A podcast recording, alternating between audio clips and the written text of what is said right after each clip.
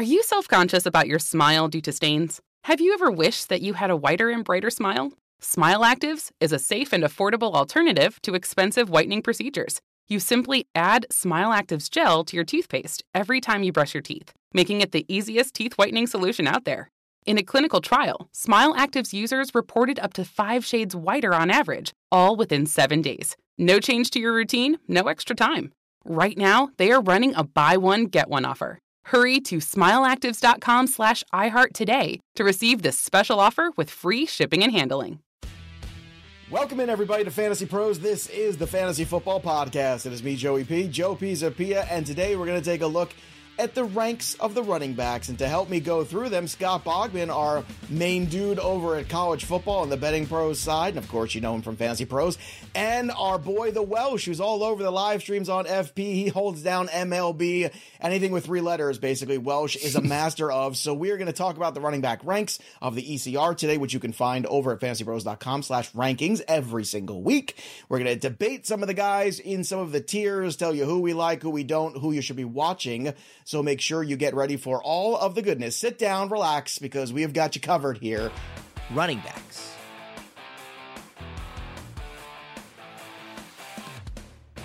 We're going to start here, boys, with the consensus top 20 as we go through. It's actually 19 today from the A plus tier to the B tier. It's the usual suspects at the top. Christian McCaffrey, obviously, coming off another great game. Tougher defense this week for him against Cleveland. Then Bijan Robinson, Tony Pollard all waiting for a touchdown for him. Perhaps the Austin Ekeler return against Dallas this week. Then Travis Etienne, David Montgomery, who's been doing everything right.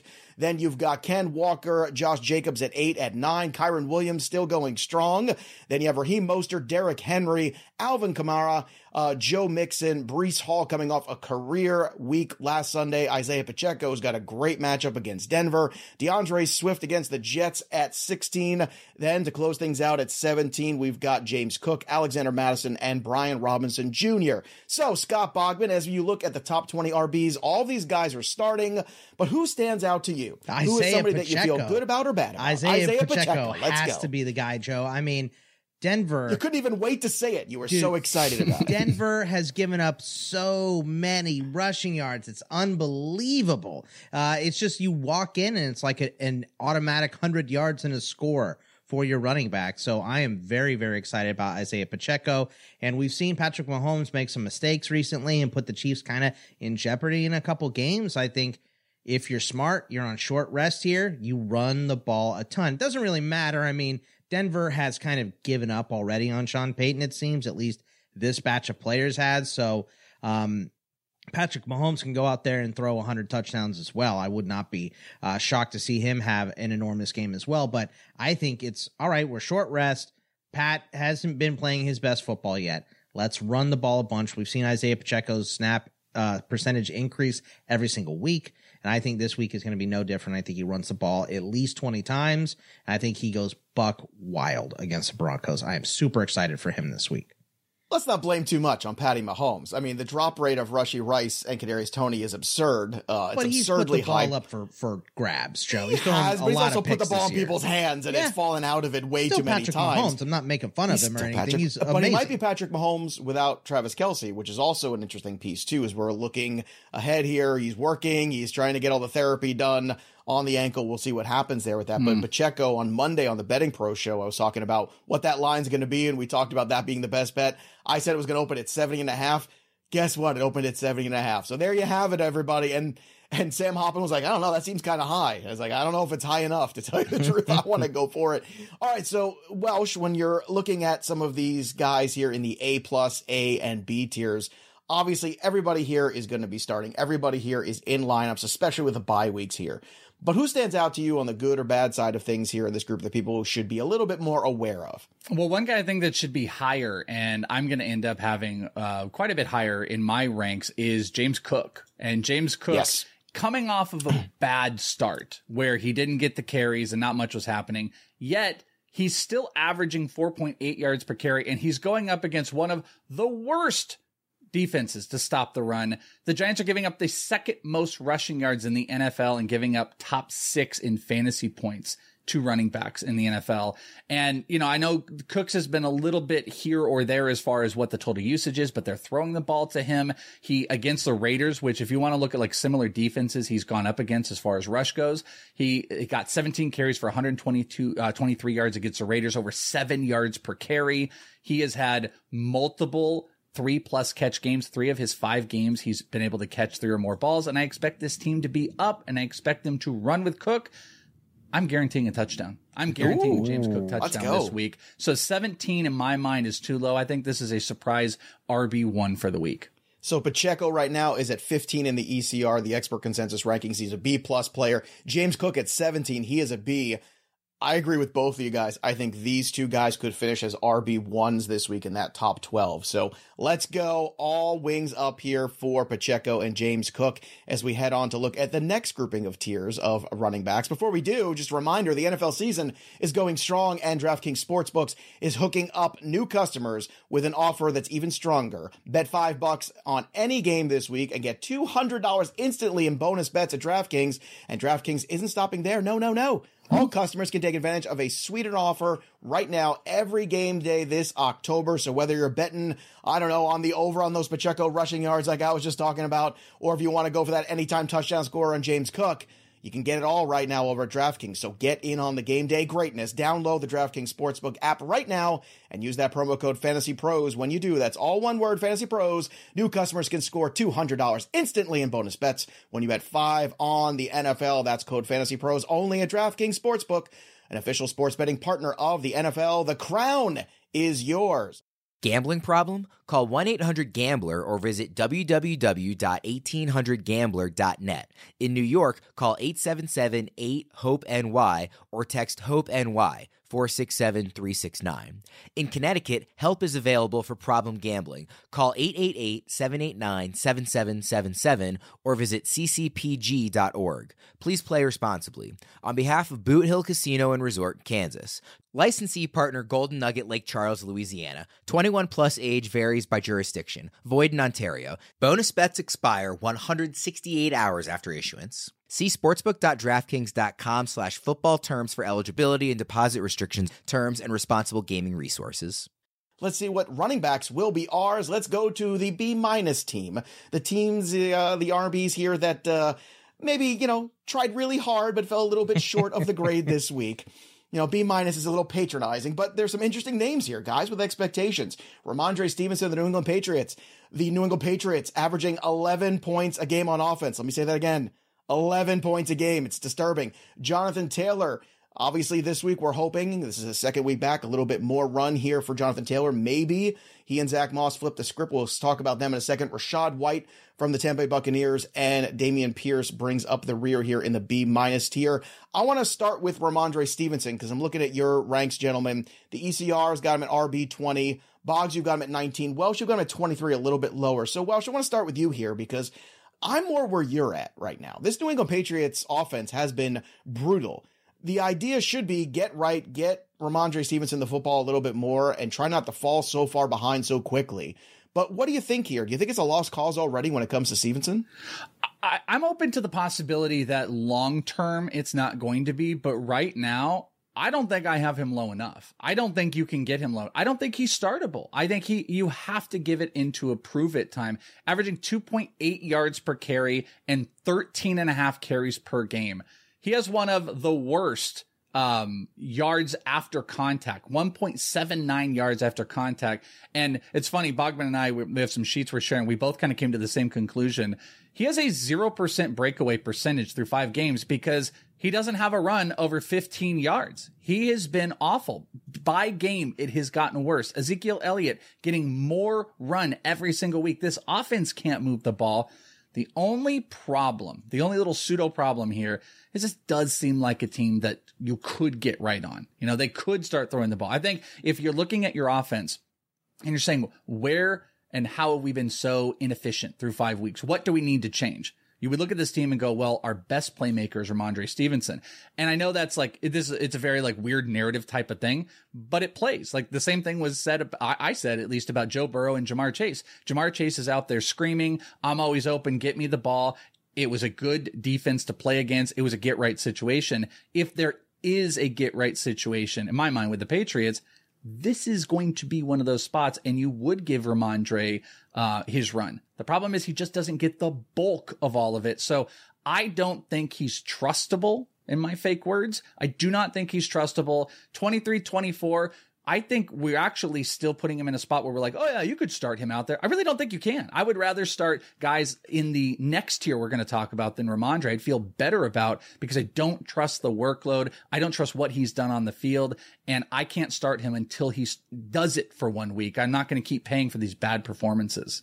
Boggs, the Raiders are giving up 647 yards rushing this year. It's toward the bottom third of the league, basically. But, you know, Stevenson needs to work more in the passing game, too, I think, for him to be fantasy relevant. I mean, they've got so many issues right now, Boggs. I mean, you're a little higher than ECR, but you're right there.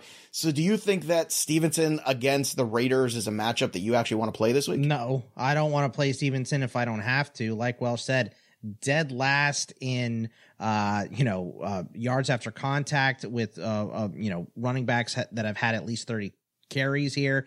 Uh, zero design runs over 15 yards one of eight players with that. That is disgusting. You know aj dillon is also one of those players and we did just see him put up 20 for 75 in a score against the Raiders, which is nice. This is that's why I have him a spot above consensus because the Raiders are a get right spot. And if there ever was a week where you wanted to run the ball 50 times and not let your quarterback throw it, it would be this week with Mac Jones playing so terribly and being kind of blase and nonchalant. I mean, Bailey Zappe's replaced him at the end of two games, so maybe you go to Zappe quicker here. I don't know. But I think my focus, if I'm the Patriots, is run the football as many times as I possibly can, keep my defense gassed up, and try to win a game that way without having to pass much with Mac Jones at all because he's been awful. So I only like Stevenson above ECR because of this matchup against the Raiders. He has not shown anything to make me think he is trustable, as the Welsh said. Yeah, again, trustable, not a word. It's a Welsh. Yes, it is. It's a very yes, different it is. Thing. It's in the It- Urban Dictionary. That's the one I use. We need the book of Welshism. That's what I'm hoping for. The book of Welshism. Let's someday. talk about Jonathan Taylor a second too, because again, you've waited weeks now to get Yeah. Jonathan Taylor in your lineup. I know last week was disappointing, but it was a tough matchup too. You had to know that things were working against you when it came to the scenario with the Tennessee Titans last week. Now that being said, let's put that in the rearview mirror. We're getting the Jacksonville Jaguars this week, Boggs. Uh, when you're taking a look here at Jonathan Taylor, you've got him at 26. ECR is at 25. The Welsh has him at 20, so he likes him a little bit more. But do you feel better about the upside of Jonathan Taylor this week in this second week in return? I mean, I feel a little better. I was severely disappointed last week because I kind of thought this trip to the pup and all that stuff for Jonathan Taylor was all posturing and nonsense. And, you know, he really didn't need to be on the pup and start the year on the IR and all that crap. Like, I, I, and then they paid him. I was like, oh, they're definitely giving him the rock today. And they didn't at all. They babied him. So they're obviously going to be babying him again. I do think it's going to be closer to a 50 50 split with Zach Moss this week. And then I think next week we get to Jonathan Taylor carrying the majority of the workload. But I was wrong last week, so he'll probably have 35 carries this week. So uh, I, I, I'm not really sure what to expect, but I expect way more this week from him for sure. All right. Welsh, your expectations for Jonathan Taylor this week because everybody has been waiting for this. And I know they're disappointed last week, but I always say to people, look, you, you got to start your studs. Taylor's your stud. You put him out there regardless.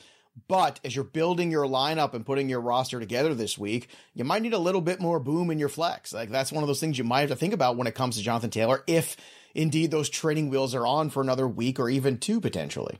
Yeah, there's a couple things with this one. I, I hated the snap percentage in the first week. I don't have massive faith that it's going to have a dramatic flip. Like, especially it's going to flip over. I do not think it's going to flip over. Zach Moss is going to get run. I'm a little bit worried this goes from like, what was it, 15% snap percentage to like 35%. And Zach Moss is still getting the run. The problem is the Jags, they don't really give up a ton of fantasy points to running backs. You can throw the ball on them a little bit out of the backfield, which actually might be in favor of Jonathan Taylor. But I kind of view the backs this week is uh, it's a ba- like a baseballism here, like with the glob. There's this glob of running backs from like 18 to 32 that have different varying degrees of Jonathan Taylor, huge name. You know, that's a guy who can perform at top five if he's getting run versus like these backs in the Jaleel McLaughlin's and the Demercado who we're going to talk about that it's like they're kind of fun if they get the run. I think all these guys sit in this general range. and I have varying degrees of distrust in all of them. So I may have him a little bit high. I think I'm being hopeful that they are going to unleash him a little bit. I kind of feel a touchdown in play for him. I think they're going to pass the ball. I think they're going to use him in the passing game a little bit more, but I I guess if I'm the high guy, I don't feel super confident about Jonathan Taylor. Jonathan Taylor versus Rhamondre Stevenson, I think is actually a closer mm-hmm. debate. And. I'm sitting here crapping on Stevenson and being like, okay, I got Taylor higher. I think those two are kind of close. I I would play Taylor over. Stevenson I would too. I, week. Obviously, uh, just going to play the better player in the offense. That and look, I, I'm confident in Gardner Minshew. I mean, that's another big piece of this now is that you don't have Anthony Richardson. So not having Anthony Richardson running around as much as he does, I think that also helps the running back scenario. Joe, come on. I love no, I'm confident Minshew, but I'm confident that he is also not running the ball eight times, ten times. I'm confident he's going to hand the, the ball off a lot. I am too. I like that. And he's comfortable in the Shane Steichen offense. He's been in this offense for a couple years now. Uh, going to the C plus here, those are the people who had just a little bit more than average. That's the C plus tier. Uh, Zach Moss, we before mentioned that Indy backfield. Then Jerome Ford of the Cleveland Browns. Jaleel McLaughlin also mentioned too. He'll be a very interesting one this week, depending on the Javonte Williams health. Maybe McLaughlin's actually carved out a little bit of role for himself regardless, because he looked better than Perine has all year. And then Saquon Barkley, the walking enigma. We'll see what comes of him this week if he will play finally. But Jerome Ford is the guy I want to talk about here. Welsh, we'll start with you because Jerome Ford has a really tough matchup against your San Francisco 49ers, who look spectacular. Against Baltimore two weeks ago before the bye, 9 for 26. Not good. Then against Tennessee, another really good run defense, 10 for 18 yards. Also not good. He saved his day with two touchdowns. That's really what happened. So Jerome Ford to me is one of the most dangerous players on here and not in a good way. Do you agree or disagree depending on your ranking of him? Because right now the ECR ranking is I think a little bit higher than it should be. And now you've got him actually lower at 29, where he's actually 25 in the ECR. Yeah, and, and I'm guessing you agree with closer to where I am, right? Yeah. Yeah. I'm terrified of this because, matchup for him, especially if Watson doesn't play.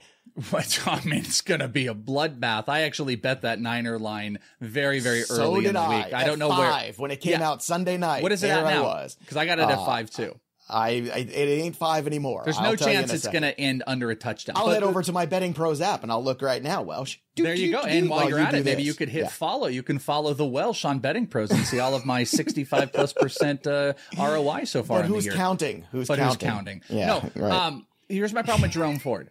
There's a 49er problem, but also him. He's a breakaway guy. Like he will be two yards, two yards, two yards. He has to break something away to be relevant. He actually has more missed tackles on the season than James Cook and Josh Jacobs. He has a 46% breakaway percentage. That's absurd. But he has less than 50 yards rushing over the last two games combined. Go to the 49ers. They have not given up more than 55 rushing yards to teams running backs the whole season.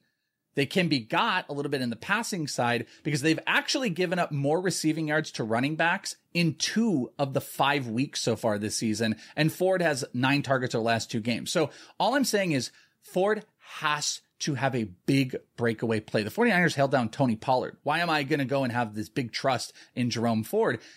If you are banking on a breakaway play on a Browns team that might have PJ Walker as the quarterback, I don't know what to do for you. I have no interest in Jerome Ford this week. 29 isn't low enough. He could break one away and I'll eat my words, but he is inefficient outside of those huge breakaway plays. That is everything. He's got to break a tackle. 49ers, one of the best tackling teams. Dre Greenlaw and Fred Warner. Good luck. Hufanga, good luck. He's got to break a tackle and he has to break one out in open space. You tell me where they find open space.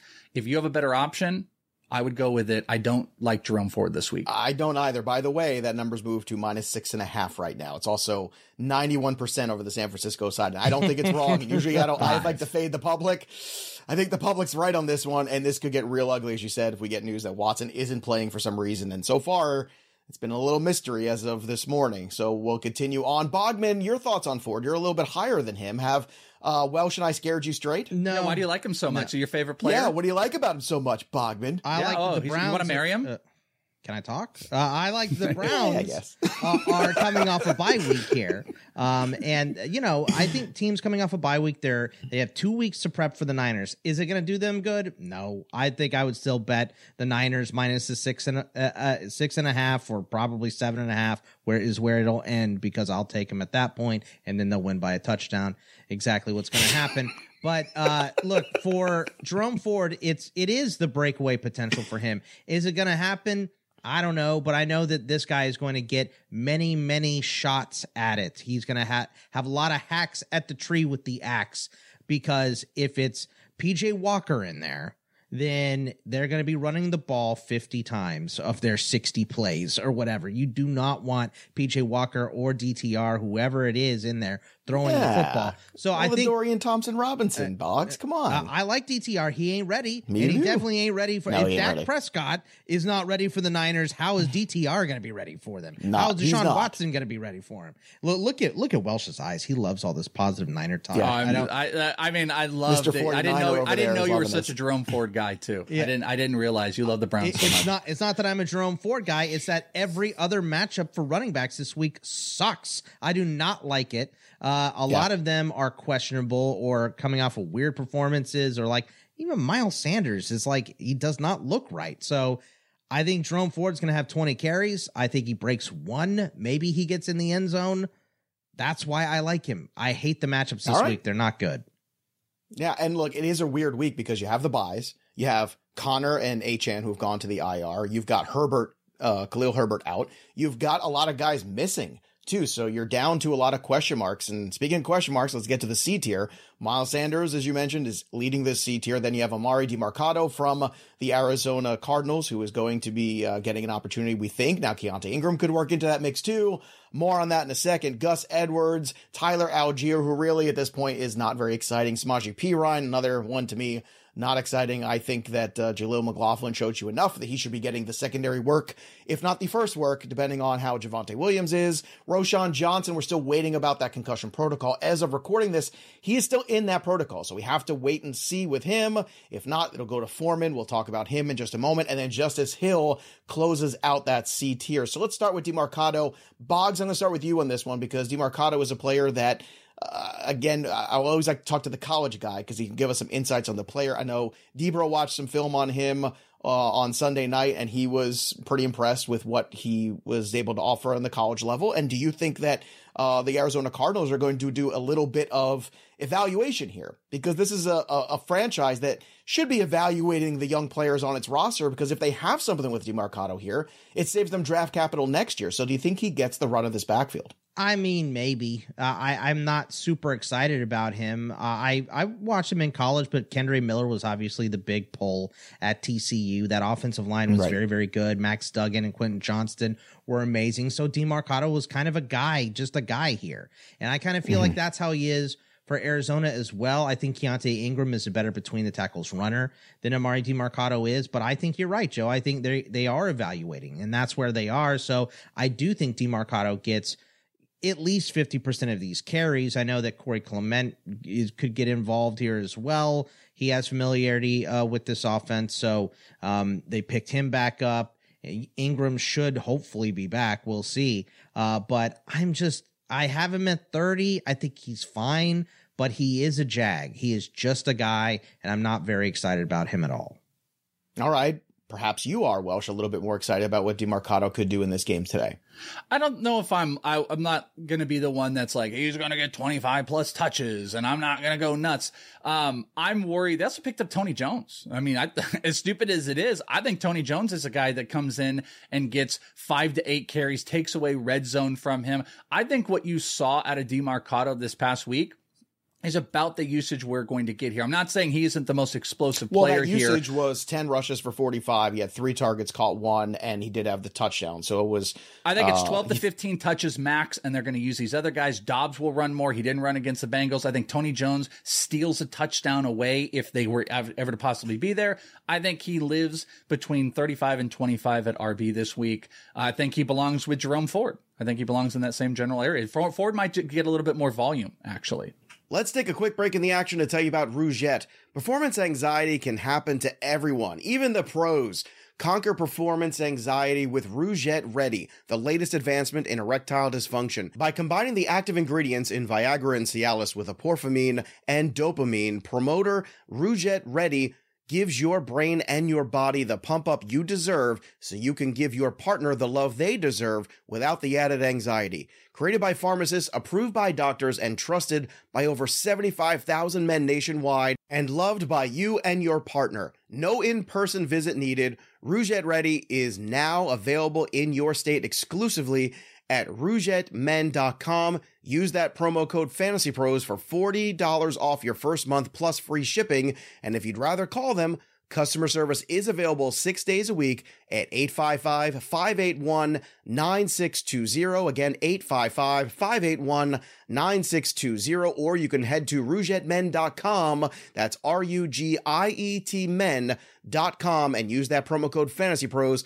for $40 off at rugietmen.com. And now back to the action.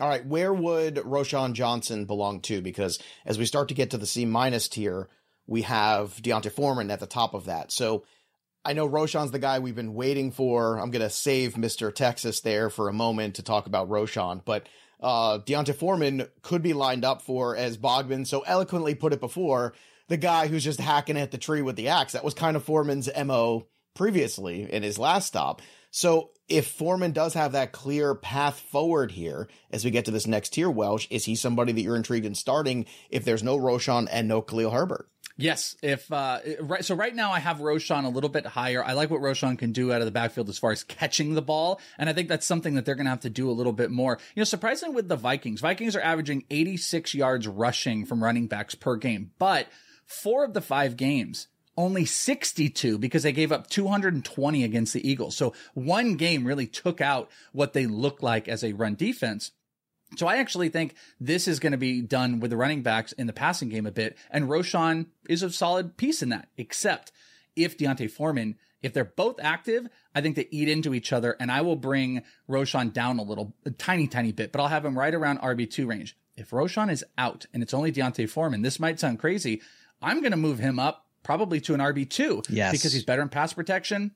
They're going to be able to throw the ball to him. I don't think I'm not really worried it. about the runs in general, but he'll get all the work. All That's the it. point. He'll get all the work. He'll be trusted out there on third downs for that pass protection. If they're both active, I think Ro- Roschon is the early down back. I think D'Onta is going to be the third down back who might catch the ball a little bit. Maybe Roschon gets that touchdown if they get in short, but they eat into each other both there. If it's only Foreman, he's an RB2. I'd rather start him over Jerome Ford, Demercado, all these guys we've talked about. I think he'll sit probably right between 23 and 25 for me.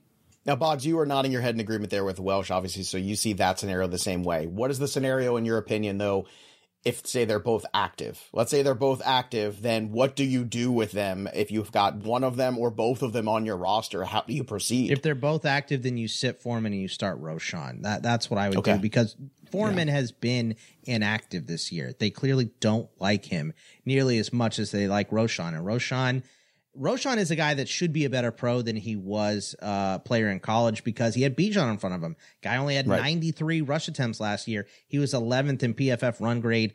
30th in yards per route run, which is uh, one of my favorite stats for uh, receiving, and third in the PFF elusive rating. Bijan was seventh. So uh, Roschon is a very good runner. He's a closer. He's a power runner. He'll run guys over, but he can run around them as well. So I would love to see him get the full run here. Even if he is active, though, I don't expect him to get the full run because he's coming off the concussion.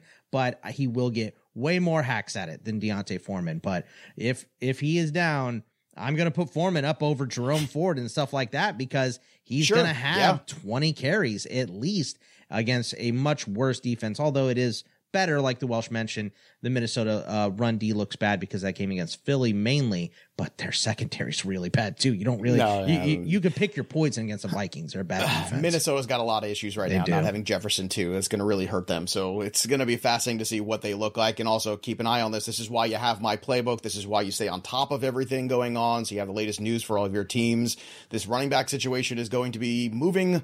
Oh, like liquid here in the next few days. So make sure you download my playbook. Go Yeah. to fantasypros.com slash my playbook. Download all of the My Playbook tool apps there that you possibly can and make sure you're using all the tools you can in order to stay on top of all the news for your team. So sync all your teams to My Playbook. Let's get to uh, the rest of the C minus tier. So after D'Onta Foreman, who again we're waiting on Roschon news, then you have Tyjae Spears, Ezekiel Elliott, Chuba Hubbard, and Zach Charbonnet. All these guys kind of working in, but nobody really standing out. So that becomes a very difficult tier. In the D plus tier, then we go to Kenneth Gainwell and Jahmyr Gibbs. Now Gibbs was inactive last week, Boggs.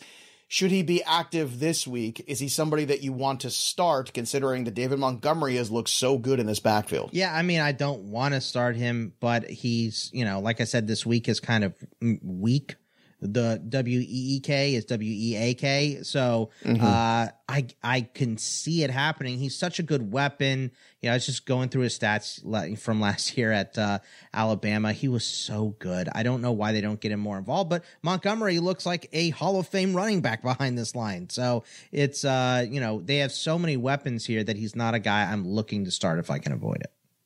Where are you at, Welsh, when it comes to Jahmyr Gibbs, too? This is a tough one because you love the talent but it is now October, so you're wanting to see some progress. It's hard to have progress when you're not on the field. So, do you think Gibbs is one of these interesting, maybe buy lows as well? Because as the season goes on, there's more opportunity for him. And what do you think about this week? Should he be active? Is he somebody you could start? I, I think it's tough on both sides. I, I'm trying to find what is the path that makes Gibbs. I don't want to belabor this, but like, what's the path that mm. makes Gibbs this great buy low right now?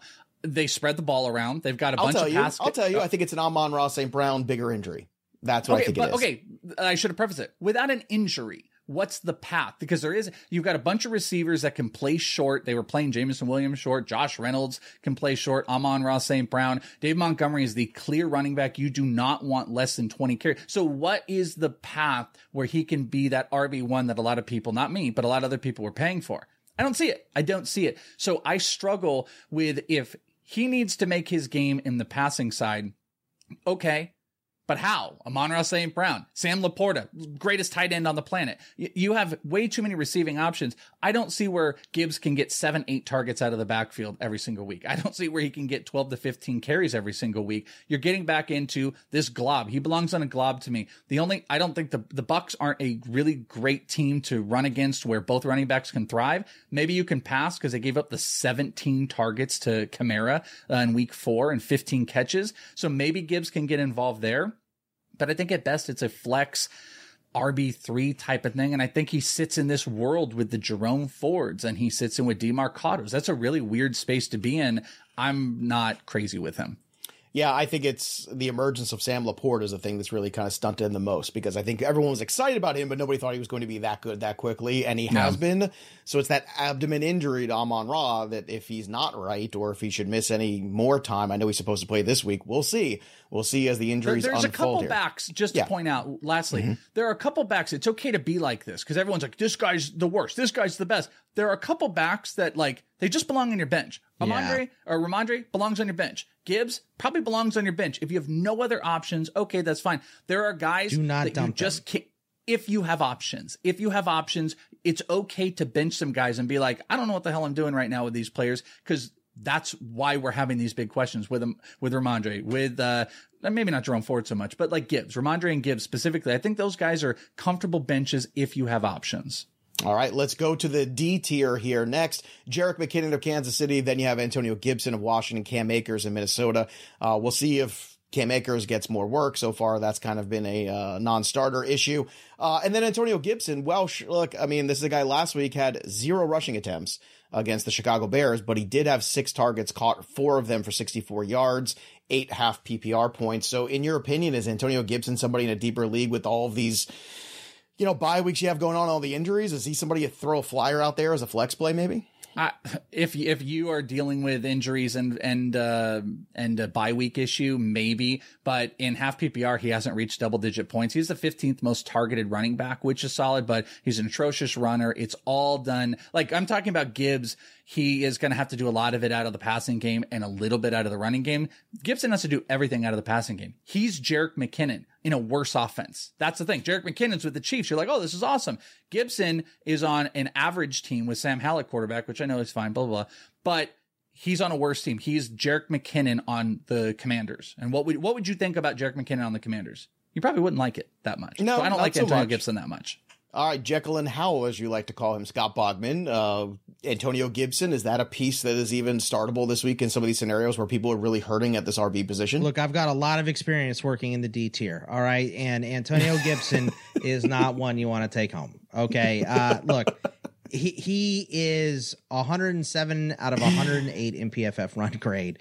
Uh, he gets targets, and that is it. Eric Bieniemy talked him up this offseason, said he's going to be a matchup nightmare, and it just has not worked out. It hasn't happened for him yet.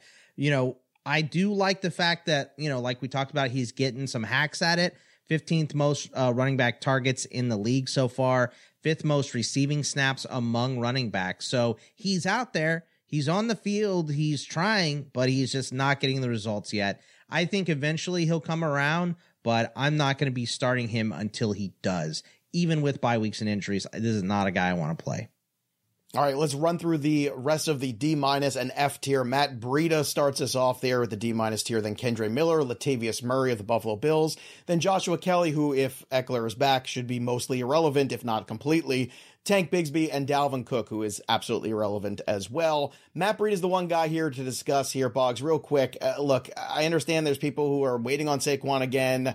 They've been trying to make this Matt Breida thing work. It has been ugly. It has been terrible. Last week, nine carries for 21 yards. He had one target for three. I know the Buffalo defense is hurting. It's missing a lot of pieces, but to me, Matt Breida is another one of these guys you just can't start. Do you agree? Yeah, I mean Matt Breida this week is the worst. Is he's the crippled version of Jerome Ford? I mean, uh, Jerome Ford going up a really tough defense. You can have Tyrod Taylor at quarterback, most likely for the Giants here, even against a bad Bills defense. It doesn't matter. This dude is not a good running back. Eric Gray moved ahead of him on the depth chart last week. I'd rather roll with him. He's bad.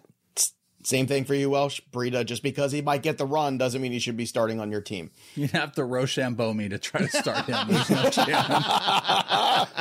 There's no chance. Let's go. Enough said on that one. Let's play a little game of who would you rather start here? Miles Sanders at Miami or Emari Demercado uh, of the Arizona Cardinals at the Rams? Well, who would you rather start this week? Uh, I actually think this one can be kind of tough.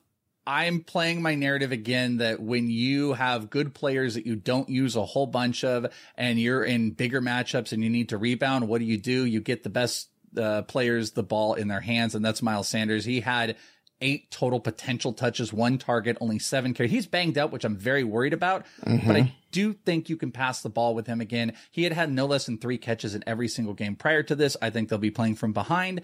I think Joe, Joe Hubbard's going to put a little bit into this, but I told you before, I don't think Demercado is going to get volume, so I'm going to go with Miles Sanders on this one. All right. Well, Sanders is hurt. They've got a bye coming up next week, and they should be behind in this game, though. That's the problem here against yeah, exactly. Miami, you would think. So, Boggs, these guys are back to back here in ECR, 26 and 27, respectively.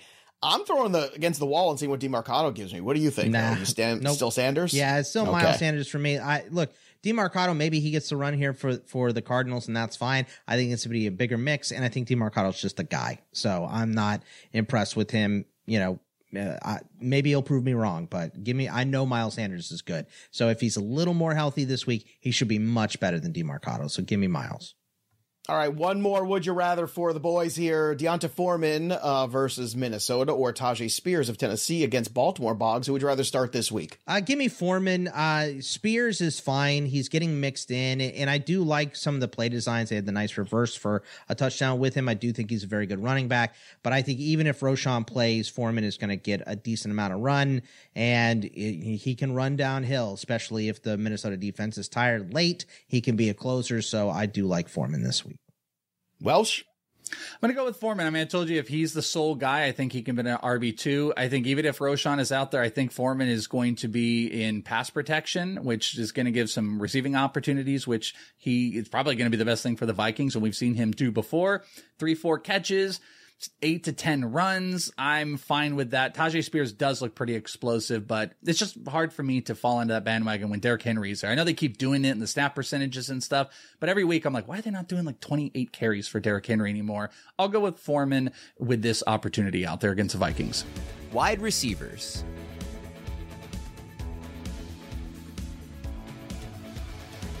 Let's kick things off here with the cream of the crop who's going to be missing Justin Jefferson for the next few weeks. Gross, terrible, very sad, no good. Makes me want to eat a lot more carbs in depression. That's what it makes me want to do. But Tyreek Hill's at the top A plus, along with Ja'Marr Chase, Stefon Diggs, Cooper Kupp, and Davante Adams, all A pluses this week in the rankings. Then you have AJ Brown against the Jets. Keenan Allen, CeeDee Lamb, Puka Nacua, Brandon Aiyuk, DJ Moore, who has been fantastic the last two weeks. Uh, after DJ Moore, Jaylen Waddle, who bounced back last week with a touchdown, back and healthy. He's also an A receiver this week. Chris Olave is an A. So is DK Metcalf. Devonta Smith starts that A minus tier with Calvin Ridley, Michael Pittman Jr., Deebo Samuel, Mike Evans, Amari Cooper starts our B plus tier. Then you have at 21 Christian Kirk and Adam Thielen at 22. So from A plus to B plus, 22 players who all should absolutely be in your lineups. The Welsh, let's start with you here. Who stands out for better or worse to you in this group of must starts at wide receiver?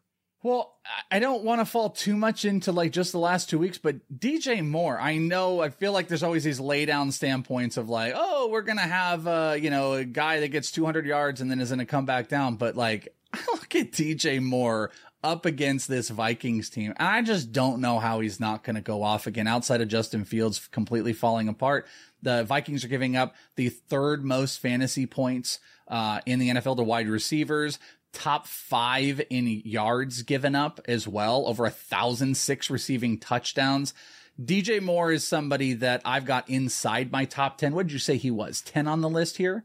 Yes. Does that sound uh, right? Just, just uh, to Welsh's point here, the last two weeks he scored 76 full PPR points in the last two weeks. He was wide receiver five and wide receiver two last week. That's pretty good, Welsh. Last time it's I absurd, checked. It's an absurd number. Uh, I've got him inside the top 10. That's my guy. I totally didn't realize I just stole this from Bogman. We love him so much. Uh, I could give you my guy. Would you like my player that you could talk No, about? No, it's fine. Yeah. It's Do you fine want to the find another player. Bogman? Well, well, I Do you wish you would have Welsh talked about your player. That would have been nice. Uh, but but you talk about my guy here. Uh, I didn't realize I was talking about your guy. I was just looking. I was like, my God, DJ I'm not Moore. your guy, buddy. Outside the top buddy, 10. guy. Well, I'm your friend, pal. So, and DJ Moore is as well. Him being outside the top 10 right now, the only reason behind it has got to be the fear that that, te- that defense or that offense completely falls apart. But this is against the Vikings and Yeah. they're going to be throwing the ball and he's going to get massive volume. well, it's the Vikings who are terrible, and you also have problems at the running back position for the Bears this week. Yeah. with uh, potentially two guys down. So uh, just the volume is going to be insanely high for him. Let me ask you this, Welsh: How about would you rather go with DJ Moore against this Vikings defense, or would you rather go with AJ Brown, but maybe getting sauced this week against the Jets? I have them next to each other right Me now. too. I, I move But who do you AJ Brown. ahead? I have AJ Brown, but that might move once we get to game time. I move Brown all the way down to eight, and I think on the consensus, where is he right now? He is seven. I kind of want to move DJ Moore above. Just- you know what? I'm doing it right now. Just to show right now you live. guys who whose guy it is, I had DJ Moore ahead of AJ Brown this whole time. So Ah, no big so the deal. whole time. Just to let you guys Look know. at you. You Whole win. Time. Yes. winner. Well, look, I mean, I think that AJ Brown can still be successful against Sauce Gardner. Elite Sure. wide receivers are elite for a reason. Just you know, and, and. Sauce is not taking anything away from Sauce. He's tremendous But just job, throw but, it to DeVonta or Dallas Goedert. You know, you you have know, other options in Philly. other options there. Whereas You DJ Moore is clearly the guy. And as Bogman mentioned too, the uncertainty with the running back situation, which we covered on the running back version of this show on YouTube. You can go check out all the tiers over on our YouTube channel on that one. We had big discussions about Roschon Johnson, big discussions about D'Onta Foreman. So check that out as well as more news continues to develop. So Boggs, was there anybody else you wanted to highlight real quick before the uh, DJ Moore got stolen away from you? You want to guess who my other guy was? Uh, again, it was it's not all Brandon about Aiyuk. you. I don't understand why Brandon you're going back to you again. Wasn't Brandon Aiyuk? Wow. Okay. It wasn't a Niner? It's Michael oh. Pittman. Just want to throw it. It was Michael Pittman with with uh, Gardner Minshew. It was, it was Michael Pittman. But go ahead. No, I mean that DJ Moore was the guy I wanted to talk about Okay. here. I mean All the right. rest of them, you know, look, they're all guys that you start. You start all these course. guys. Let's take a quick break in the action. We talk a lot about what makes winners on this show, and there's one thing all teams, coaches, and players have in common, and that's preparation. Planning is the key for everyday life, too, and a great way to be prepared for the unexpected is to join Air Medcare Network, America's largest air ambulance membership network. Air Medcare Network providers operate state of the art helicopters that can respond to critically ill or injured patients who need emergency medical transport. These flights can be very expensive, but as an Air Medcare Network member, you won't see a bill for your flight when flown by one of their providers. That's right, you'd pay nothing. You can become a member of Air Medcare Network for just $99 per year, and right now our listeners get up to an $80 MasterCard or Amazon e-gift card when they join and use that offer code Fantasy Pros. That's Fantasy Pros, one word, no spaces, Fantasy Pros. Make financial peace of mind part of your game plan. Visit airmedcarenetwork.com forward slash fantasy pros. That's airmedcarenetwork.com forward slash fantasy pros today. And now back to the action. Let's talk about the guys in the B tier here. Marquise Hollywood Brown coming off another good game here uh, for the Arizona Cardinals. Then Chris Godwin coming off a bye, a little bit more usage as the Mike Evans health has been a little bit more questionable recently. Nico Collins, Zay Flowers needs to hold on to the football. Come on, Zay. You're my boy. Don't disappoint Uncle Joe. Terry McLaurin, Garrett Wilson, and Jordan Addison. I think the guy we have to start with is definitely Jordan Addison because this is a player now where expectations are going to be much higher. This is an opportunity for a guy with high draft stock to start to show whether or not he was truly worth it. Is he ready at this stage in his career to be an alpha dog and step into the shoes, even though they're very large, of Justin Jefferson? Scott Bogman, we'll start with you on this one. Your thoughts on Jordan Addison going into week six here with this void of target share being offered to him? Is he ready to take it over? And can he be more than he's been so far in 2023? How the turntables, Welsh. Now I get to talk about your guy, Jordan. This Addison. would have been my guy. It- By the way, I just want to point out this would have been the player I would have talked about. Wait, you just created a Welshism. You mean how the tables have turned, not the Oh, that's the turntables. You're not it's from a The DJ. Office, Joe. Come Uh, on. I don't. I only recognize the BBC Office with Ricky Oh, Gervais. uh, All other Oh, the- offices are not the worst one? Okay. Yeah. There you go. And I can feel the hatred in the YouTube comments. I can I bring just- it. I don't care. I need I the don't care. translations for the English. I need the subtitles to hear what the be able to tell what they're saying. Who do you want the metric system too? You Yeah. want to do that? Guess you just don't like freedom, huh, Joe? Uh, No, look, uh, Jordan Addison is uh, 27 centimeters below Calvin Ridley this week, I believe. uh, look, Jordan Addison is ready to step up, and not only is Jordan Add- Jordan Addison ready to step up, Jordison, um, KJ Osborn is not. KJ Osborn has not looked good so far this year. I've watched a lot of Vikings football for whatever reason uh, this season, and I've seen KJ Osborn run the wrong route, uh, step out of bounds on a play, drop balls. He's just not been very good. Addison is ready to step up into stardom. This is Biletnikoff Award winner coming out of college at USC. He made Kenny Pickett a lot of money, obviously. He is a very, very good wide receiver. He is always open, and he's going to be the next big thing here in this offense because they are going to not slow down the pass. They should give the ball more to Alexander Mattison and Cam Akers and run the ball more. They're not going to do it. O'Connell wants to pass the ball 50 times a game. They're going to stay in that range. It's what they do. Probably going to keep getting blown out. Kirk Cousins is either going to get traded or hurt before the end of the season because he keeps getting hit, but they are not going to stop passing the football. It is what this offense is designed to do. So Addison is going to see a ton of targets. Welsh is a good matchup against Yeah. the Bears. Uh, he's coming off a season high of nine targets. He caught six of them for 64 yards. Uh, his second highest yardage total of the year. Also his third touchdown. So he's had a nose for the end zone. That's been the thing that's kind of kept Addison ready. So are you where Bogman is in terms of your high expectations for Addison to produce this week against the Bears? Yeah, I, I'm probably higher. Uh, again, I would have picked him into the top 20 tier had he been in there because I have him at 15 this week. The Bears. 10th most fantasy points given up to wide receivers, sixth most, receive, most receiving yards. Even though he had that dud in there, Addison did, He's 18 targets over his last three games. And this is one of my, my most favorite here that, uh, or well, there's two parts to it. So Addison has been working similar to Jefferson because I think a lot's been made about how KJ Osborn plays more out of the slot. Jefferson was 68% out wide, 31% slot. And we've seen Addison work 75% wide, 24% slot. So I think he can just jump right, even though I know they're saying that Osborn will go into the Jefferson role. Addison can play that, but this was my favorite one passer rating when targeted. A 120 passer rating goes to Kirk Cousins when he targets Addison. You want to know what that is with KJ Osborn? 12. 66. Half. 66 passer rating Twelve. Kirk Cousin has when targeting KJ Osborn.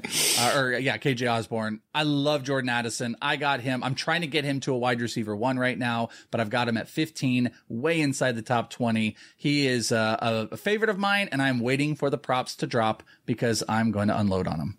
I have to say, in this grouping of this B tier where he's at, I think you can make a case for him to be at the very top of it for sure. Uh, without a doubt this week, especially against the Bears. Moving on to the B minus tier here. DeAndre Hopkins, Tyler Lockett, Jakobi Meyers of the Las Vegas Raiders, then Gabe Davis of Buffalo and Jerry Jeudy of the defunct Denver Broncos. I want to highlight Jakobi Meyers for a moment. And the reason is he's had three of the four games he's played this year. Obviously, he had that concussion. He missed week two against Buffalo. But Welsh, he has had double digit targets in three of the four games he's played. The only one he didn't was against the Chargers in week four. Last week he had That's 21. the Aidan O'Connell game. Yeah, look, and exactly, and and that's the Aidan O'Connell game. Great point by Bogman there. So I'm not looking for revenge narratives here or anything like that because the New England Patriots are coming into now. I'm looking for fantasy points. And I'm looking at Jakobi Meyers, who's already got three touchdowns this year, which I'm pretty sure is more than he had his entire career as a New England Patriot because they just refused to use him as much as they should have. But this feels like a matchup against the Who have completely, you know, they've lost Judon. They don't have the pass rush. They have lost all the corners there for the most part. The defensive backfield has been an absolute just obliterated mess in terms of injuries. Meyers feels like a really good start this week. Do you agree, Welsh? And do you think maybe the ECR has him too low potentially as wide receiver 29? What, I was just about to say, what was that number again? He's at 29 right now, which again, starting, he's starting, but I feel like he is more of a mid to high wide receiver two this week in terms of PPR, whereas the, they're telling him, well, he's more of a wide receiver three. I just don't see him like that this week. Okay, yeah. How you're saying, like, there's two different ways that we're being said. I think he's safe. I, and I love the revenge game narrative. Whatever anybody else says about that stuff, I'm all about that. I think Garoppolo is going to get him those targets. Three of the four games he's played in, he's had double digit targets. It was only the one against the Chargers where he had four. Otherwise, it's been 10, 10, and 12. I think you're going to get another eight to 10 targets. I think you're going to get six to eight catches, but the guy doesn't blow out the yards and he has had sandwich touchdowns, one this week, two in the very first week. I think you're looking at like six catches, 75 yards, touchdown is on the table. I think he's safe. So I think he's higher than the 29, but I don't think he's this exceptionally awesome guy that I have to, oh my gosh, we have to start Jakobi Meyers. I just don't think the upside exists in there. Now, if they are moving the ball and they're able to get into the red zone, I do think he's going to get targets. That's what I think is exciting about that. I think this pace of this game could also get slowed down because the offense of the Patriots is not great, and I think that there might just be a lot of running, and that might Please get the be a pace out of the passing. game. Nobody wants to watch this game. Nobody wants to watch it, but that's how a lot of Patriots games are. They're not watchable. Yeah. So I just don't know if the Especially volume. for Patriot fans like me and Erickson. yeah, it's got to be brutal for you. You got to enjoy fantasy because you can't right. enjoy your normal We've had a good but 20 year run. It was okay. Yeah, yeah I, think, you he guys would be is all right. a 24 to 28 type of guy. So I think he should be a little bit higher. He's very, very safe. I just don't think there's insane upside here. 675 and a score would make sense. Boggs, I think there's more upside than people realize with Meyers. Do you agree with Welsh or do you agree with me? Um, I, I, so I think I agree with Welsh here. I, I and the reason I I'm say sorry, that, that's the wrong answer. yeah, yeah, I'm off the show now, guys. See. Bye. Uh, no, I, I think that um, this is the wide receivers this week are the opposite of the running backs. We just you know record the running back show, and we were talking about how it's just not very trustable. There's not a lot of guys that you want to start out of the running back pool this week with bye weeks and injuries and stuff like that. I think it's completely the opposite on the wide receiver side. I feel like it is depthy with wide receivers this week. I think you can trust a lot of guys down to like wide receiver 40 here. So I think there's just a big group of wide receivers that are very startable. I think you're going to see a lot of flex spots play out of the wide receivers this week instead of the running backs because the running backs are banged up and hurt and gross. And these are all sexy wide receivers we want to see catch the ball. And I think Jakobi Meyers fits into that group perfectly. I mean, uh, you said uh, his uh, ECR is what this week again, Joe? One more time. 29. Wide receiver 29. 29 is where he is. So 29, I mean, I have him a little bit lower than that because, you know, I have like Zay Flowers and Adam Thielen look good and Nico Collins. Like, there's just a bunch of guys in this group that I feel like if you put them against Meyers, you say, all right. I mean, Meyers is fine, but do I really want him that much more than I want Lockett or DeAndre Hopkins? I don't think so. I think he fits in that group. I think there's a lot of upside with him, of course, but I also think this is an ugly game that's going to see a lot Joe, of. what do you think that like? What is that upside? Can you like you know how it was like Well, the six upside seventy is five? I- Like like the Patriots the offense is so bad that Detroit, excuse me, the um the the Patriots Patriots defense is so bad, the Patriots offense is so bad that I feel like, and this is why I bet them so hard uh, last week. I was I teased up that New Orleans Saints number last week, and I talked about it on Betting Pros where I moved it to three and a half because it was practically a pick, and I was like, this is comfortable three and a half. I mean, I should have gone to thirty. I could have gone there. Now it was going to be the same kind of blowout, but I see the Patriots being bottomed out here. It, just physically bottomed out. I think preparation wise, uh, you, you watch them play. I think they've just kind of they're starting to quit, and But that's not this is a something you see get right often. game against the Raiders. It could be. It- you know what? But again, if people say, "Well, it's at home. New Orleans is a good defense, but you should be competitive." They weren't even competitive in that game. And. I'm looking here in Mac Vegas, and the Raiders are coming off a big Monday Night Football victory. Maybe they shouldn't have had it, but they did. And I think that the Raiders are going to go out there, and I'm going to think they're going to put up points. And I don't think they're going to take their foot off the gas on the Patriots either. I don't think McDaniels will. I don't think Garoppolo will, and I don't think Meyers will or Adams. so what do you think? I is like this eight catches, hundred and twenty in a score. I think Is he's that got the upside you're- to be a top 20 guy this week, if not break Okay. that top 20. All right, That's you go. where I think he is. And and again, he's starting anyway. As you all said, he's safe, but not I to think spend he too is much too, time on but I think there's a lot of guys like that this week at wide receiver. You know what? That's But I look at that grouping there, and you know, look, Gabe Davis has great games and then bust games. You know, Jerry Jeudy. Like I feel way better about Jakobi Meyers than I do. And Sure. frankly, you know, Hopkins watching Ryan Tannehill play quarterback last week, he looked like he was throwing slow pitch softball out there. He looked he had Okay, but you put him in the on group ball. ahead of this, Joe. Like with, I put him in the group ahead of this. I But- think but- he's in that B tier, not B minus. sure, that's and all. that's fine. But it, then in that group, you know, it, him and Wilson, okay. Him and Zay Flowers, I think I want Zay. Him and Nico, I think I want Nico. You know what I mean? I want So- I want Meyers over Wilson. I mean, I Okay. have I zero faith. sorry, sorry, Jet fans, just can't get there. Uh, a, a great win, and I won money on it last week. I had the Jets on the money line. Let's go. Uh, by the way, download the Betting Pros app. Have some fun with us. Go follow Welsh on there too. He's crushing it. Uh, and check out Bogman's College Football Show. See, I did all the plugs at one Look time. that. Look at you. Yeah. Let's go to the C plus tier. Courtland Sutton, uh, Drake London, Michael Thomas, and Tutu Atwell. So Cooper Kupp came back. Uh, he did get a pretty close to Cooper Kupp workload. Uh, you Puka Nacua uh, lovers out there like me, he was still very good. Tutu Atwell was the guy though that kind of fell off a little bit. Now he had the touchdown that saved his day, but without that touchdown, he would have had three PPR points yesterday. So that would have been a bad look for Tutu Atwell starting. So he did save the day. The matchup is good against Arizona. But Welsh, I'm looking at Tutu Atwell, and I feel like this is a ranking that almost feels like it's living in the past and not what the Rams offense is going to be moving forward. He was certainly useful for a time, but do you think he's useful in week six? I don't. I I really don't. Especially when I look at the names that are around him, the names that are behind him. Just want to behind throw him names look. are, we'll get to that in a second. Yeah. Yeah, I- it won't ruin them. Okay. But like literally the next three names that are under him on the consensus ranks, I would rather have over Tutu Atwell. I just I've I've made excuses why I thought Puka Nacua could continue to be the guy because they're going to um they're going to litter targets on both sides of the ball. But there can't be three. There's not going to be three. You're going to get Kupp having between 12 and 15 targets a game.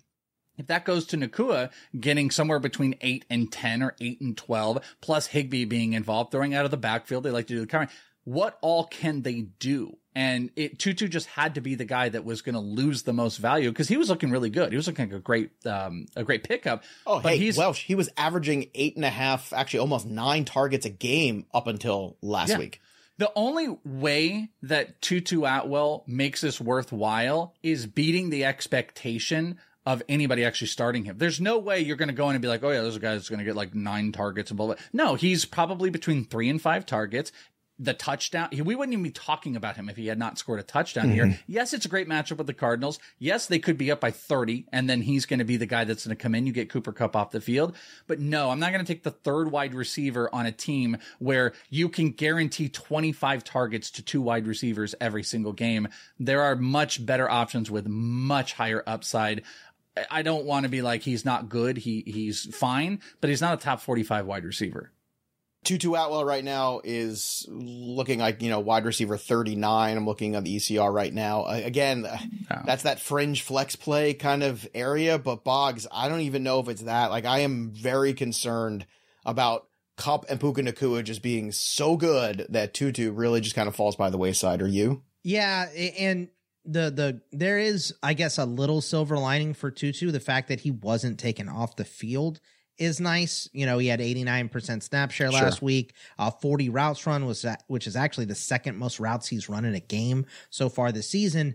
But Welsh just said it all. I mean, Cooper Kupp and Puka Nacua are so good. You have to get them the football. Tutu is an afterthought in this offense. He's at best the fourth option behind those two wide receivers and Kyren. I'd put Higbee ahead of him in the passing game as well. So he goes down as the fifth option, the fifth really read or look on most plays. So he's just not going to be viable unless there's an injury or unless he just has a crazy matchup and he's wide open every single time. So he'll have a couple of those games this year moving forward. But if everybody's healthy, Puka Puka's just too low on the totem pole to to get real looks and targets and catches. So Dude, it's he's like gonna- Skyy Moore. He's going to be He's like touchdown Sky- dependent. You mean That's what he Tutu? is. Tutu, not Puka is going to be. Yeah, in. yeah, uh, my bad. Yeah, uh, No. Tutu. Yeah, I mean he. um Don't uh, ever yeah. confuse your Tutus and your Pukas. You don't I do try that. not bad to. thing. You know, you can get in trouble. You, with get in a bad So- situation Get on a bad rash. You do that. Yeah, it's no Get a good. bad rash Uh, if you do that. but But, I was just pointing out, Tutu is kind of like a like a, a Sky a Skyy Moore, where it's like, oh, you get three or four targets, maybe you get a touchdown, Touchdown but there are target monster where Mahomes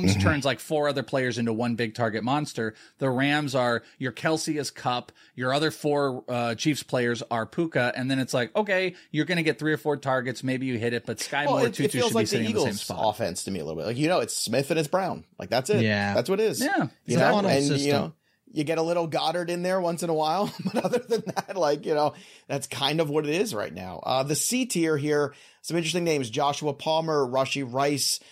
Tyler Boyd, then Elijah Moore, Josh Downs, who I know a lot of people are excited about, uh, KJ Osborn, Tank Dell, Jahan Dotson, and Josh Reynolds. Now, Boggs, we'll start with you on this one because I know a lot of people did go to the waiver wire and picked up KJ Osborn this week. So it is a good matchup in theory against the Bears. Where do you have him in your ranks compared to the ECR right now? Because I know the ECR, uh, when you're looking at uh, KJ Osborn, is is in that lower range. It's wide receiver 44.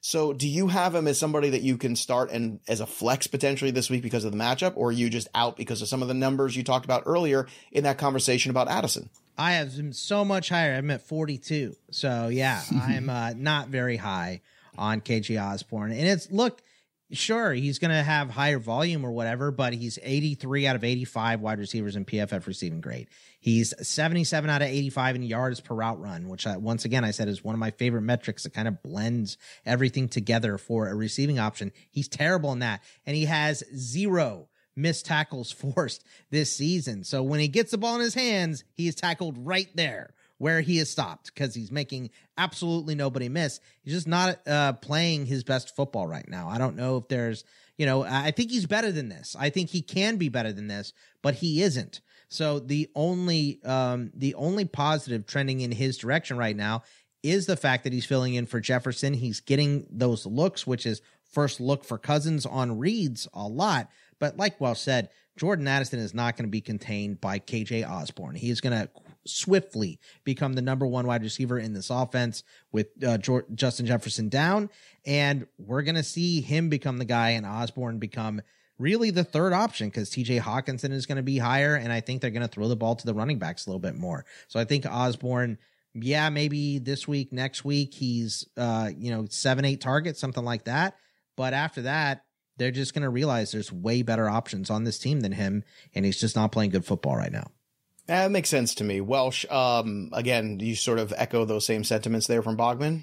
Yeah, pretty much. Uh, I'm. I would rather him than Tutu Atwell, and I have him higher than Tutu Atwell. Maybe That I Yeah, agree with. three and spots. yet you look Yeah. at the East. yeah, but if you look at the ECR, it's it's more than three spots. It's much more. So Yeah, it's like seven that's really spot difference with Yeah, one, with two, Tutu. three, four, five, six, seven spots here between them. So that is a big, vast cavern where I I would say, yeah, give me the shot of KJ Osborn against the Bears over Tutu Tutu Atwell, who's now been, I hate to say it, but phased out. Welsh. Yeah, and uh, like I don't love KJ. I told you, sixty six percent quarterback rating when Kirk Cousins looked at, looks to him, but if you don't count the Carolina game, Kirk Cousins has had at least 44 pass attempts in all, all four or five games. So outside of Carolina, four or five games, he's had 44 plus pass attempts. KJ Osborn had nine last. He's going to play in the slot the coverage might be different for some of these wide receivers now that you're not double covering and looking at Justin Jefferson the whole time.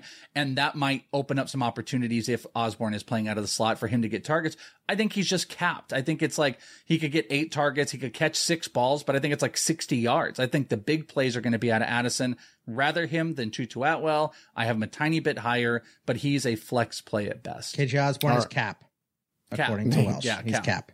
There Okay. you go. Uh, that's no cap, everybody. Uh, so see, I'm I'm in there with the kids. I know what's happening. I'm Ooh, cool. you're raising them up, buddy. Right. uh, also, Josh Downs in this group. More on him later in the show. We're going to get to Josh Downs because I know that's another big hot button guy this week. We're going to talk about him in the Would You Rather segment. So make sure you stay along with us for that. Uh, moving on to this next grouping into C minus, Robert Woods, then Curtis Samuel, Amon-Ra St. Brown. Trending towards playing this week, things are, seem to be going in the right direction. Michael Wilson, who's been a splash player here for the Arizona Cardinals, then Wan'Dale Robinson, Rashid Shaheed, who are kind of like waiting for Shaheed to really show. He's been like a fantasy darling in the community, but hasn't really paid dividends yet. DJ Chark, and then at the end of C minus and beginning of D plus, you have two rookie wide receivers who were drafted in the first round coming out of the bye, where typically you see these guys who are rookies start to get it a little bit more. You have Jaxon Smith-Njigba, the last guy at C minus, and then at the D plus tier you have Quentin Johnston. Now, Boggs, you're Mr. College Football, so I'm going to start with you on this one too. JSN Quentin Johnston. Certainly would you would think that Quentin Johnston might have a bigger target share opportunity with the injury to Mike Williams this season. Is this the moment where you start to see that from QJ in this week here with the Chargers coming against that Dallas Cowboy defense that's been reeling lately? Or do you think Jaxon Smith-Njigba could be that guy here starting to get more acclimated into his offense? Or is it both or neither? Neither for me, uh, and, and Oh, it's and it's that was really the depressing answer. I was hoping you wouldn't say that. Also the true answer. I mean, look in Seattle, you have uh, Walker, you have Charbonnet, you have Metcalf, you have Lockett. That is the first four up. JSN is fifth, and they've been designing plays for him, but they're all short passes. He's 82nd out of 85 wide receivers in A dot. Rondale Moore, Wan'Dale Robinson, Kadarius Toney are the three guys with a lower A dot than him at JSN. And, you know, uh, he, which means he's good in yak. They're designing these plays behind the line of scrimmage for him, and he gets some yards uh, after the catch, which is great.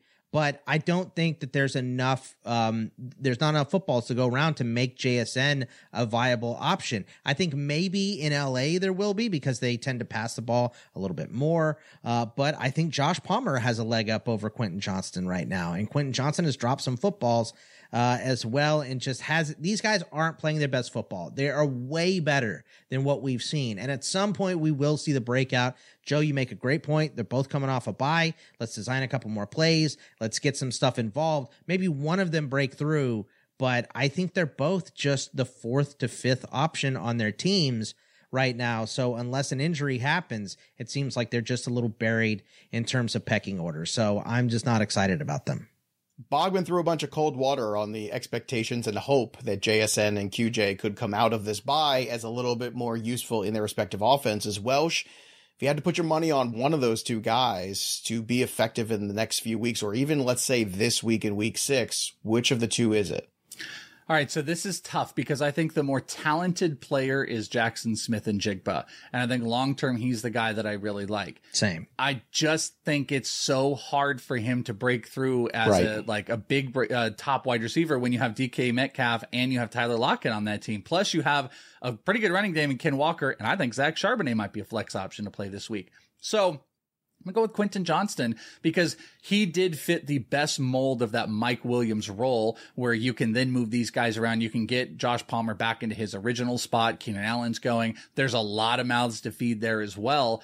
I guess I'm going to go with him because I can see the path where he can be the number two wide receiver on that team. I don't see that path in Seattle changing. I actually think Jaxon Smith-Njigba could be very reminiscent of like the Jameson Williams times we saw last year where you know, he could be four catches, but it breaks for a hundred in a score. Like he can break a big play. I think Quentin Johnston could be a player we see six to eight targets per week in the red zone. They try to throw him up for him as they're spreading the ball around. So I actually would go with Quentin Johnston in more of the short term that they get him involved. But the long term dynasty perspective, I would rather have Jaxon Smith-Njigba. It's fascinating that JSN and QJ are ahead of Brandin Cooks and Michael Gallup in that D plus tier.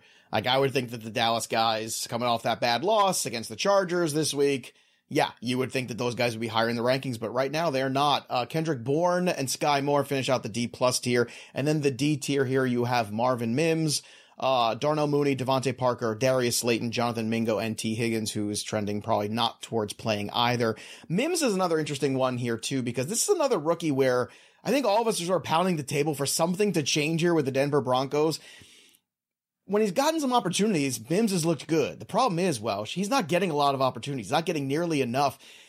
I know we're all holding out hope that maybe, you know, hey, uh, Jerry Jeudy could get traded here at the deadline in a few weeks. Maybe that opens a path. But in week six, is Mims a guy that is startable for you in any fashion, or he's just not on the field enough? Nope. I can't. I, how could you do it? Like, I, I might rather Tutu Atwell. I mean, I won't because the Denver Broncos are so bad and they can just get back on offense because teams need two plays to score a touchdown and they get back out there. But in all of that, Marvin Mims has 12 targets on the year, not in a game, on the year. Not. Alvin, Alvin Kamara had more catches in week four than Marvin Mims has targets on the season. We know he's explosive. Russell stinks. This team stinks. You got Jeudy. They've got Sutton.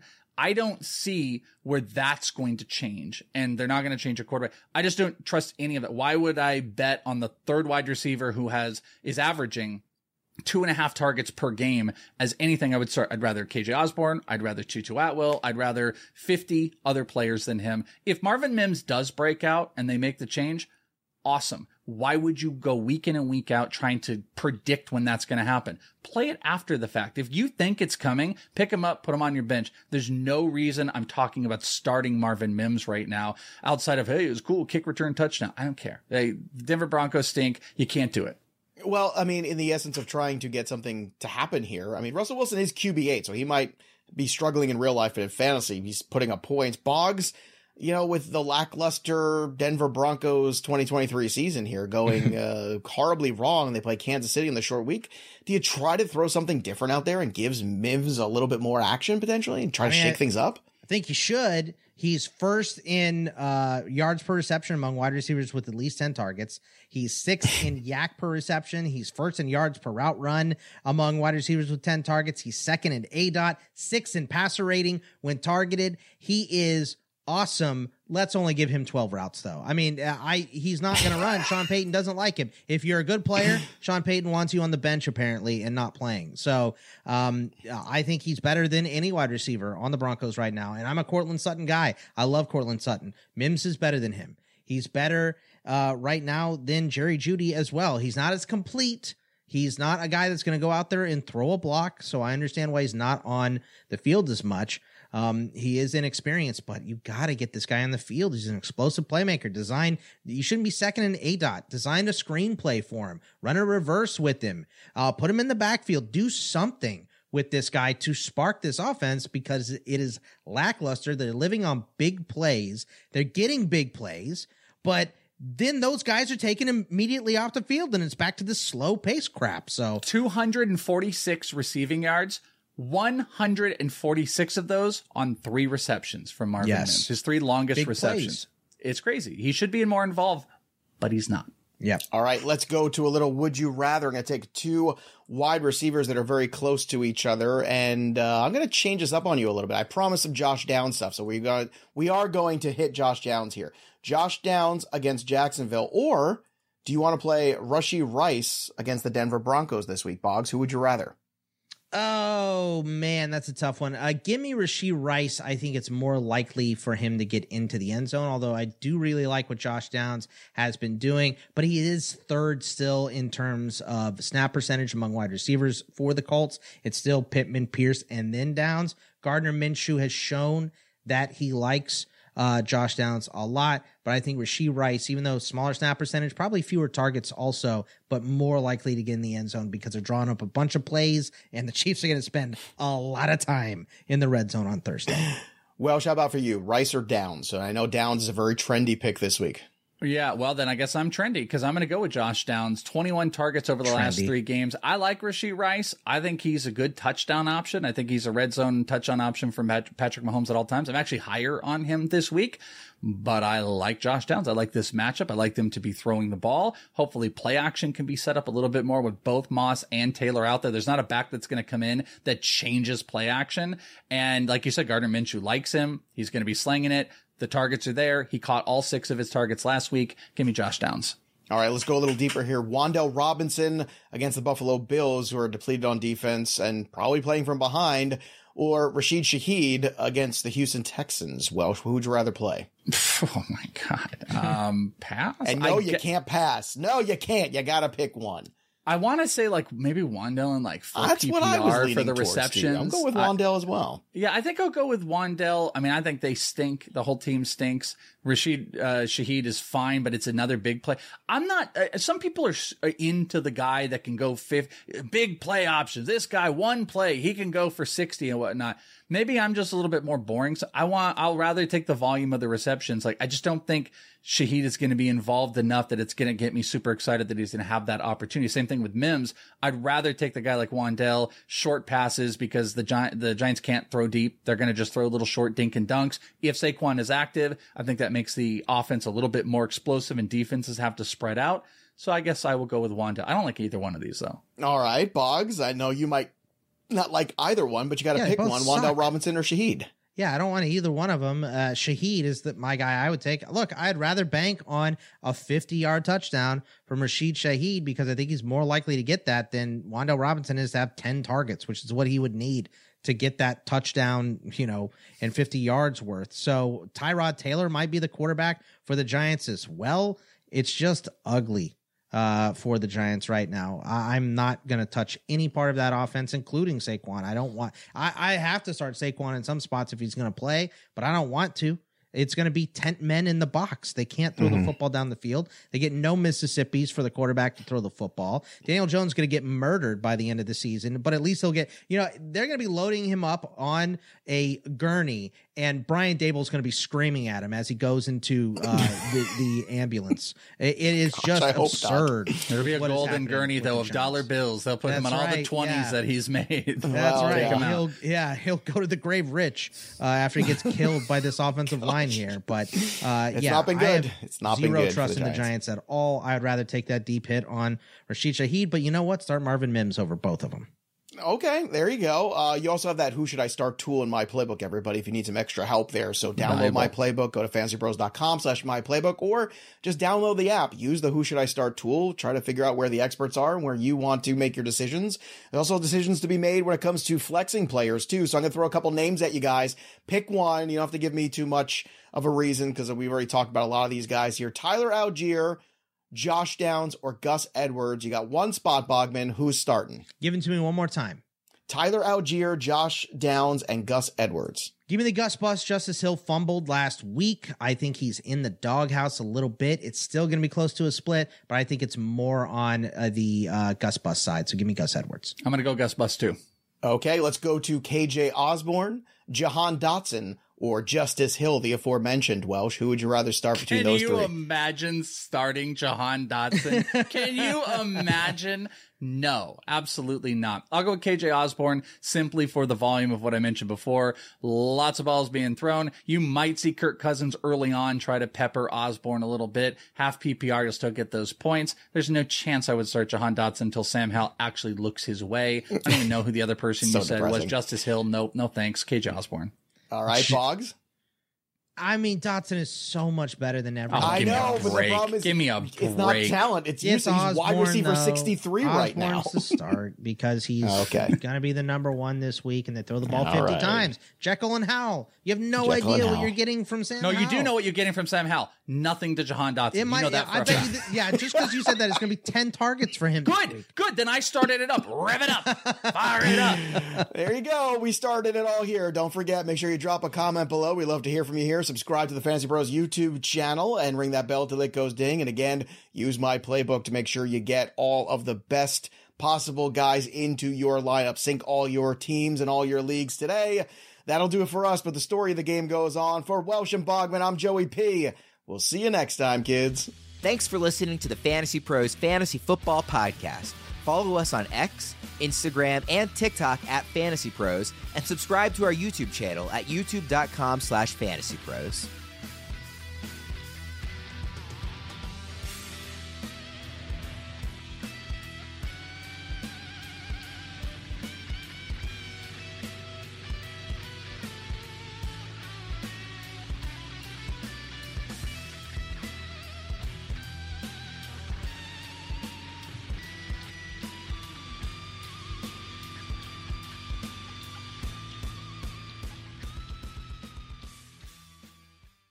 Infiniti presents a new chapter in luxury, the premiere of the all new 2025 Infiniti QX80, live March 20th from the edge at Hudson Yards in New York City, featuring a performance by Jon Batiste. The all new 2025 Infiniti QX80 is an SUV designed to help every passenger feel just right. Be the first to see it March 20th at 7 p.m. Eastern, only on iHeartRadio's YouTube channel. Save the date at new-QX80.com. Don't miss it. 2025 QX80 coming this summer. Allstate wants to remind fans that mayhem is everywhere. Like in the parking lot at your kid's Pee Wee Championship game. A trophy bigger than your five year old is blocking the rear windshield of the car in front of you. As they reverse into you, you're stuck on defense. And if you don't have the right auto insurance coverage, this crash could drain your athletic fund. So switch to Allstate, save money, and get protected from mayhem like this. Based on coverage selected, subject to terms, conditions, and availability. Savings vary. Busy weekends are a breeze with American Express Platinum Card. 8 a.m., wait to board plane in the Centurion Lounge. Much better. 2 p.m., grab seats for the game. 6 p.m., book an exclusive reservation with Resy Global Dining Access. Right? Because the American Express Platinum Card offers access to the Centurion Lounge, must see live events, and exclusive reservations at renowned restaurants. That's the powerful backing of American Express. See how to elevate your experiences at AmericanExpress.com slash with Amex. Terms apply.